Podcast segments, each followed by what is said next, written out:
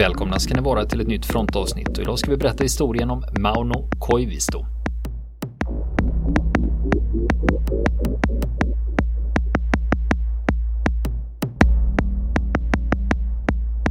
Och nu fortsätter historien om Mauno Koivisto bakom fiendens linjer. Och efter den här striden då, och som ett resultat av den, så fick, fick eh, Koivisto något mycket bättre än en maskinpistol. Han fick ett Dektjarjev snabbeldsgevär. Vet du vad det är? Det är ett ryskt? Ja, ett ryskt snabbeldsgevär. Han kallar för Emma. Det var en, det är, vi kallar det nu för tiden på svenska för lätt kulspruta. Eh, det, det, är något, ett mellanting mellan en kul, kulspruta och ett gevär. Det var en, eh, om du ser det, det ser ut som ett, det är ett automatgevär med två stödben och ett trummagasin ovanpå. Ja, då vet ja, jag. Jag har precis. sett ett sånt mm. på museum. Jajamän. Vet vad du menar. Precis. Precis. Och ett sånt, ett sånt fick han alltså som beväpning. Och ha med sig då som understöd i, i plutonen då som han tjänstgjorde i. Och han gjorde en intressant iakttagelse då när man tittar i trummagasinet. Vad är det för kulor som ligger här? Och det var liksom en blandning då av vanliga patroner. Det fanns spårljus. De hade gul markering. Och så fanns det kulor med röd spets. Det var pansarbrytande ammunition. Så det var en salig blandning i de här trummagasinen då. Som, eh, som, eh, som man noterade då. De fick också tag på annat krigsbyte efter striden, nämligen proviant. Inte fy skam. Speciellt när det visade sig att det var amerikanska köttkonserver. Som de hade fått, i, fått in då via Murmansk-konvojerna där. Det är också en sån mm. sak när man pratar om jägarförband som opererar mm. bakom fiendernas linjer. Mm. Det är ju inte alltid de har med, man har med sig en begränsad mängd. Precis, precis. Förnödenheter. Exakt. Och eh, så att han, han minns själv då att i en plåt, plåtburk så fanns det starkt kryddad korv då. Det var det som stannade i minnet av detta då. Man kunde sätta tänderna i. Men sen så konstaterar han då att eh, den övriga utrustningen som ryssarna hade den var usel. Var den. Och deras, deras skidor skriver han då i sina minnen, de var, de var dåliga och syntes i allmänhet vara fästa på foten så att en metallkrok var fastsydd vid filttossan och att ett snöre band filttossan vid skidan. Med sådana skidor måste det vara mycket svårt att röra sig i terrängen. Konstaterar han. Ja, inga riktiga bindningar, det var ju något improvisa, improviserat helt enkelt. För att binda fast det vid en filtsko. Helt enkelt. Så att eh, det var nog ingen vidare att vara, eh, vara skidburen soldat i Röda armén vid den tiden. Var det inte. Och sen så det här jägarkompaniet det skickas då till olika avsnitt. De gör insatser bakom eh, Eh, patrulluppdrag bakom den ryska fronten. Vid olika eh, och hjälper till att avvärja anfall under, eh, sen under våren och sommaren 44 när situationen då blir riktigt desperat på den finska sidan med de ryska storanfallen. Bland annat så skickas de fram för att undersöka en väg för att se om ryssarna skulle kunna använda den för att, för att kunna gå till anfall på. Och de använder cyklar bakom den, de ryska linjerna då. De har tagit sig, tagit sig igenom. Och, och, och konstaterar att den där väg, vägen var svårt förfallen, den har inte använts på många år. Och eh, där låg fortfarande bortkastad militär materiel från vinterkriget. Det var ingen uppröjning där inte. Som hade skett. Och eh, de, eh, de beger sig för, ända fram till den gamla riksgränsen. Och eh, även på andra sidan riksgränsen. För att spana då i, i skogarna. Sen så skriver han också på ett annat ställe om hur han så för första gången fick se ett nytt pansarvärnsvapen som eh, när de återkommer till de finska, de egna linjerna då, som någon bar på. Det såg ut som ett stuprör. Har aldrig sett något liknande förut. Och det visade sig vara ett, eh, var det här tyska raketgeväret. Panserskräck? Yes, jajamän, pansarskräcken. Ja, det. Hade han aldrig sett ett liknande förut. Sen så, eh, han minns också hur, eh, hur eh, Lauri Turney fick eh, Mannerheimkorset då vid en ceremoni sommaren 44. Då ute vid fronten då när det, en general kom ut då, divisionschefen, för att överlämna det personligen till Turney. Då hela kompaniet ställde upp då eh, under det här, den här ceremonin. Och, eh, men snart, snabbt igen så var de tillbaka ute vid, ute vid fronten. Han skriver då att det visade sig att en anmärkningsvärt stor rysk patrull rörde sig bakom vår rygg. Och vi fick bud om att man österifrån höll på att föra fram förstärkningar till den patrullen och vi gav oss iväg för att stoppa framryckningen. Och vi stötte ihop med patrullen i mycket tät skog. Varvid man stående gav eld från bägge sidor och sedan drog sig tillbaka. Alltså det var ett plötsligt möte, man hann inte ens ta beteckning. Krock. Ja, precis. precis. Och under hela beskjutningen hade jag inte sett en enda ryss. Trots att min patronbärare, Matti Virtanen, som gick bakom mig blev skjuten. Kulan gick in genom munnen på honom och tog med sig de mellersta tänderna i överkäken, snuddade vid tungan och gick ut under käkbenet. Och det var vår enda förlust i den striden. Och Matte kom in sinom tid tillbaka från sjukhuset och efter konvalescenspermissionen. Och han hade fått en protes för att ersätta de förlorade tänderna och den tog han alltid ut när han skulle äta. Minns han. Sådana här små detaljer då. Som man kommer ihåg. Man kommer ihåg det här med lömska med ryska ryssar som spelade döda. Och som sen plötsligt vaknade till liv i ett obevaknat ögonblick för att skjuta ihjäl förbipasserande finska soldater som inte var på sin vakt. Hur detta hände vid olika tillfällen. När de återvände efter ett patrulluppdrag då till sitt eget lägerområde så såg de att alla, alla tälten var i trasor. För att under tiden som de hade varit framme ute på uppdrag då så hade ryskt eh, attackflyg anfallit artilleriställningarna i närheten och även bombat deras förläggningstält. Och alla då som hade varit kvar i tälten då, de hade blivit sårade. Vi hade tidigare konstaterat, skriver han då Koivisto, att artilleriet hade tagit lärdom av erfarenheterna och de hade fört ut sina pjäser på myren i närheten. För där kunde, där gjorde liksom eh, begränsade splitterverkan av flygbomber och artillerigranater. De sjönk ju bara djupt ner i myr, myren innan de exploderade. Exakt granaterna. samma som hände i, eh, kommer du ihåg avsnitten om Goose Green? Just det. Just Där det. var det också när britternas eh, högkvarter inför anfallet beskjuts. Mm. Och det är också just att de befinner sig på så sankmark att eh, granaterna går ner en bit mm. innan de smäller. Så det är exakt samma som händer ja, Precis. Precis. Just det. Sen då i september 44 så kom den oundvikliga vapenvilan. När, eh, när uh, vapenvila slöts mellan Finland och Sovjetunionen. Fortsättningskriget och då samlades trupperna ihop för att tåga hemåt. Så sker även då med, med Lauri Turnys kompani. Och, men situationen var liksom politiskt osäker och man visste inte vad kommer ryssarna göra. Kommer de försöka ta Finland när vi har avrustat? Eller vad kommer hända? Man, man litade ju naturligtvis inte på ryssarna alls. Så då beslutade Turney och sen vapenunderofficeren på kompaniet, Arvo Menistö, att utan att de övriga soldaterna visste om det, att vapnen skulle gömmas ute i en ödemark. Utifall att? Utifall att, ja precis. En plats som heter Eno. I gömmorna la man eh, krigsbytesvapen framför allt. För det hade man många. Och de fanns ju inte i bokföringen. Så de kunde ryssarna inte se hur många man hade. Så att det var de som, som eh, försvann där i detta. Och först årtionden senare hittas den här gömman igen. För det var så att efter att Turney, som hade gått i amerikansk tjänst efter andra världskriget och blivit officer i amerikanska Special Forces, stupade under ett uppdrag i Vietnam 1966 som kapten i amerikanska armén då. Så fanns det bara en person som kände till vapengömman. Och det var ju vapenunderofficeren som fortfarande var i livet då, Menistö.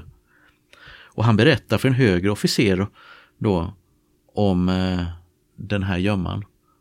Och eh, de beslutar sig för, ja men vi, nu letar vi upp den och öppnar den. Och eh, så skedde. Och de här vapnen då som var väl infettade och väl förvarade, de hade inte tagit skada av att förvaras där då. För man hade, intakta ryska vapen? Det var alltså. intakta, intakta vapen då. Och i den här gömman då, så berättar eh, Koivisto själv då, så hittade man då ett snabbeldsgevär modell Dektjarjev. Stödbenen. De var borttagna från vapnet så att han började ju fundera lite grann. Det, kan, att eh, det var ju så jag hade gjort med mitt, min bössa för att den skulle vara lättare att bära. Men han kunde ju inte veta att det var hans. Då. Inte förrän då på, det hade, de här vapnen de överlämnades till krigsmuseet i Helsingfors. Och där så, när man rengjorde eh, det här geväret så hittade man någonting på det här som gjorde att Koivisto kunde konstatera att det här är mitt vapen. Därför att han hade tagit hand om under ett uppdrag om en rysk soldats kartväska. En stupad rysk soldats kartväska. Och i väskan så hittade han då, förutom kartor och annat då, ett, dussin, ett halvdussin sidenäsdukar som i ena hörnet hade en röd ros. Och när man då ren, rengjorde det här eh, geväret då som man hade grävt upp så hittade man ett borrhål i eh, bakstycket, i ett borrhål i bakstycket på geväret så hittade man resterna av en tygbit då som var, ja det var en näsduk och på den, näs, den tygbiten så satt en röd ros. Och då visste han ju, det är mitt vapen. Det är, näst, det är en av sidenäsdukarna som eh, jag tog. Och som jag hade då knutit fast på, på bössan. Går det att se på museum det mm, Det finns på krigsmuseet i eh, det finska krigsmuseet. Och beskåda. Det är ganska häftigt faktiskt. Det är häftigt. Ja.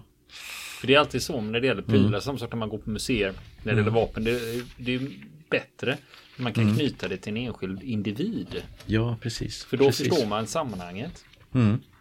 Just det, så är det. Så är det. Nu gick vi ju historien lite i förväg med Lauri Turney där. Gjorde vi. Vi avslöjar ju i slutet. En spoiler. En spoiler då.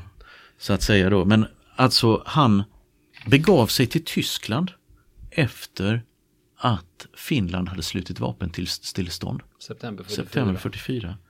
Så då beger han sig till Tyskland för att, och får utbildning, en sabotageutbildning för att eh, kunna organisera motståndsrörelse i Finland ifall Finland ockuperas av ryssarna. Av Sovjetunionen. Han kommer dit i januari 45, då är det inte många månader kvar från, till kriget är slut. Och eh, genomgår den här utbildningen då under några veckor. Men sen så, när Tyskland faller samman, så finns det ingen väg tillbaka till Finland för honom. Jag vet inte hur han ska komma dit. Så istället så ansluter han sig till ett tyskt förband som slåss mot Röda armén på östfronten. Men alldeles i krigsslutet, istället för att ge sig fången till ryssarna, så lyckas han och hans kamrater ta sig till de eh, västallierades linje då och blir, eh, blir amerikansk eller brittisk fånge. Jag kommer inte ihåg vilket riktigt hur det var. Och hamnar då i, i fångläger. Som han sedan rymmer ifrån. Han sitter i ett brittiskt fångläger utanför Lübeck. Och eh, rymmer därifrån, tar sig hem till Finland för att liksom, eh, ja, hem till familjen.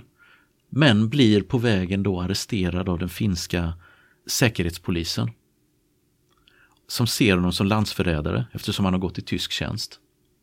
Och han blir dömd till fängelse till slut och Han får, han får sex års fängelse i Finland. Eh, I Åbo sätts han i fängelse. Men rymmer. Blir infångad igen. Sätts i fängelse igen. Men i slutet av 1948 så får, benådas han av den finske presidenten. Som då heter Paasikivi. Men jag tänker på det, för Tyskland och Finland var ändå mm. allierade. Mm. Och att han bedöms ja. som landsförrädare. Ja, men 1945 finns... var de inte allierade längre. Då var de krigförande mot varandra. Mm. Därför att efter september 44, ett av villkoren som ryssarna ställer för att det ska bli fred med Finland. Det är att finnarna driver ut de tyska trupperna som finns i norra Finland. Och då blir det alltså under hösten 44 regelrätta strider mellan fin finska förband och tyska förband i norra Finland. Det är då Rovaniemi, Rovaniemi bränns ner av tyska trupper bland annat. Och som man från den svenska sidan av gränsen vid Tornio kan följa stridernas förlopp och hur eh, tyskar, tyska trupper bränner byar på den finska sidan. Vilket eh, även fastnade på film, journalfilm vid den här tiden. Väldigt dramatiska bilder som man lätt skulle kunna överföra till den tyska framfarten i ukrainska och vitryska byar. Under brända jordens taktik. Så att de var i praktiken krigförande mot varandra vid den här tiden. Men det fanns ju andra lojaliteter också som Turner visade prov på där då. Att om man skulle ha det gamla vapenbrödraskapet som talade hos vissa då. Han hade ju själv fått utbildning i Waffen-SS. Eh, sen på 50-talet så hamnade han på lite krångliga vägar hit och dit och lyckas han ta som en svensk fraktbåt till USA. Och eh, där, eh, han kommer dit 1950 och eh, hamnar som snickare i New York. Bland annat då i de finska emigrantkretsarna. Där då tar sig fram. Det är Fintown, Brooklyn Sunset Park. Mm. Så ligger Fintown. Så där hankar han sig fram som snickare och även som städare. I flera år. Tills han då eh, får 53 då, efter tre år så får han ett permanent uppehållstillstånd. Redan året därpå, 54, så går han in i amerikanska armén. Och hur gammal är han då? då ja, vad är han då? Han är född 1935 eller? Ja, något sånt. Mm. Precis. Och då har han eh, liksom bytt namn till Larry Thorne. Laurie Turney blev Larry Thorne. Där så, eh, ja, han blir vän med några finskättade officerare då i den amerikanska armén då. Som hjälper honom fram då. Och eh, hamnar då så småningom i Special Forces. Fort Bragg. Ja, precis. Och där han liksom, eh, där han eh, bland annat är instruktör i skidåkning, överlevnadsutbildning, bergsklättring och gerillataktik. Han hade ju vissa erfarenheter att falla tillbaka på kan man säga. Från sina patrulluppdrag då bakom fiendens linjer på östfronten. Och eh, han går bland annat fallskärmsjägarskola och eh, han blir då även officer så småningom då i den amerikanska armén. Han blir löjtnant då i eh, mot slutet av 50-talet och 1960 så är han kapten. I slutet av 50-talet och början av 60-talet så tjänstgör han i Västtyskland i eh, en Special Forces-grupp i en ort som heter Bad Tölz. av alla. av alla med, ta med tanke på hans bakgrund. Ja, För, förklara det med Bad Tölz. Jag ja. tror inte alla är bekanta Nej. med det. B Bad Tölz var platsen för en av SS eh, officersakademier. En Junkerschule. Ja, alltså en väldigt, väldigt berömd plats där många officerare i Waffen-SS hade utbildats. SS West Point skulle, kan, man, skulle man kunna säga faktiskt. Ja. Skulle man kunna säga. Ödets ironi lite grann i detta och han, han eh, var med i en äventyrlig operation i Zagrosbergen i Iran under den här tiden då som vi får återkomma till. Som vi ska berätta om i ett annat program. Sen så hamnar han 63 i eh, Vietnam. Och han gör två vänder i Vietnam då under första halvan av 60-talet. Eh, I Special Forces då. Och eh, sen så eh, omkommer han då i en, i en helikopterkrasch i ett bergsområde eh, några mil från Danang. Och den här platsen den hittas inte, man kan inte, man kan inte hitta platsen där helikoptern störtade. Utan han blir saknad i strid helt enkelt. Och eh, det är egentligen inte förrän 1999 som hans lik hittas. I de vietnamesiska skogarna. Och eh, efter att identifierats i vederbörlig ordning så begravs han 2003 på Arlington kyrkogården i Washington DC, den stora krigskyrkogården. Och där ligger hans lämningar än idag. Och eh, för de som ska åka dit så är det sektion 60, gravsten nummer 8136. Där ligger Lauri Turney. Mm. Men eh, det, det, nu är det ju så här att även mm. om du drog ganska mycket nu. Ja, det finns mycket, mycket mer att berätta. Det, vi kommer att komma tillbaka, det kommer ja. att komma mer. Ja, vi lugnar våra lyssnare. Och som jag sa innan då, bland alla hans medaljer som han hade rätt att bära då. Mannerheimkorset bland annat, Frihetskorset från fin finska medaljer, Tyska järnkorset andra klass som han fick under kriget och från amerikanska armén då, bland annat då Bronze Star, Purple Heart och eh, Vietnam Service Medal. Så det var en salig blandning. Och ett, eh, som man säger så, symboliskt bevis på hans väldigt mångsidiga militära karriär. Som gör honom till en ganska udda figur även i modern krigshistoria. Mm. Du, när vi, vi börjar här med Koivisto. Mm. Och jag har hört en anekdot. Jag mm. känner inte, jag går inte i god för sanningshalten på den här anekdoten. Nej, vi kan ljuga lite här också. Men det var Bara så här vi... att eh, Koivisto skulle över på ja. statsbesök i USA och träffa mm. Reagan. Och då var det de eh, finska reporterna som åkte dit och satt och drack med de amerikanska mm. reportrarna inför uh, de här presskonferenserna. Då mm. retas de finska journalisterna lite med sina amerikanska kollegor och säger att ja, ja, eran, eh, eran president, han har ju bara dödat fiender på film. Ja. Med våran, han har ju skurit halsen av 50 ryssar. Vet du. och, sen, eh, och, och, sen var det de amerikanska journalisterna som frågar då liksom eh, Koivisto då att ja, har, hur många ryssar har du egentligen dödat under andra världskriget? Då svarar Koivisto bara att under kriget så gjorde alla finska män sin plikt.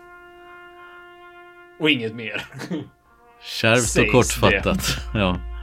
Skulle kunna vara sant. Ja, vi får väl, vi får väl luska mera i den här historien.